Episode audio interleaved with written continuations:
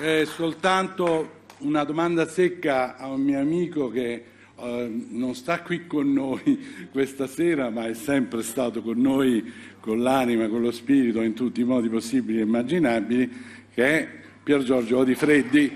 A lui, guarda, lo so che insomma hai pazientato, in realtà eh, diciamo che noi questa sera abbiamo svolto questo ruolo di, di pazientare, abbiamo ascoltato, è anche bello diciamo, sottoporci a questo tipo di atteggiamento, però ti voglio fare una domanda secca perché dobbiamo chiudere e quindi la tua risposta può essere conclusiva. La dobbiamo fare questa lista per la pace per le elezioni, sì o no? Cosa pensi?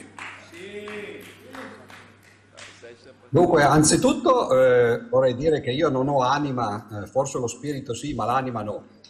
E, eh, e poi sicuramente dal punto di vista della lista eh, c'è bisogno che si portino avanti idee come quelle che ho sentito questa sera, eh, su molte delle quali sono assolutamente d'accordo. Eh, se posso, posso, vorrei aggiungere soltanto una cosa, un'osservazione che mi sembra sia stata poco toccata, e cioè eh, dai discorsi che ho sentito sembra che eh, la guerra eh, sia una causa eh, che noi dobbiamo combattere.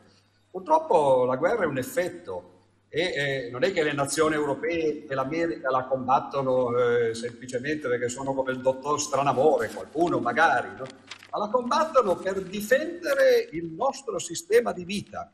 Dobbiamo sapere che se noi siamo veramente per la pace, e allora eh, non dobbiamo essere d'accordo non soltanto con la guerra eh, che si fa in Ucraina, ma eh, in realtà con il modo con cui viviamo, il sistema economico, il sistema di produzione, il sistema di consumi. È questo che eh, questa guerra sta cercando di, eh, in qualche modo di difendere lo sta facendo in maniera disperata perché ormai vediamo che il mondo si sta ribellando. Il Niger l'altro giorno si è ribellato alla, ai francesi, durante quest'anno il Mali, il Burkina Faso. Ma i francesi che cosa sono? Sono, sono europei. No, eh, ho sentito prima, giustamente, Abete che diceva eh, negli ultimi 30 anni eh, c'è stata una, una, superpotenza e l'Occidente è diventato no, eh, questo spettro che bisogna combattere. Io andrei indietro fino al 1492, L'America com'è nata? Mica c'erano gli americani una volta, c'erano gli indiani. Il colonialismo è stato uno dei pilastri del, del sistema europeo e occidentale. Quando noi guardiamo come ci guardano gli altri, e la ragazza congolese ce l'ha fatto in parte intravedere, capiamo che il problema siamo noi, che siamo di sinistra o di destra, dal loro punto di vista non cambia molto.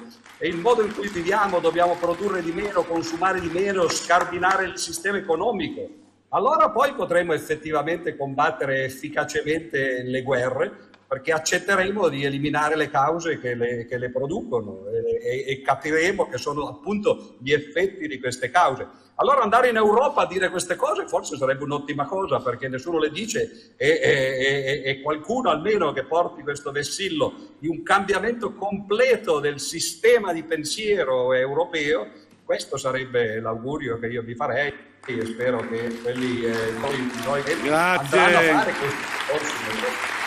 Grazie infinite Pier Giorgio. Bene.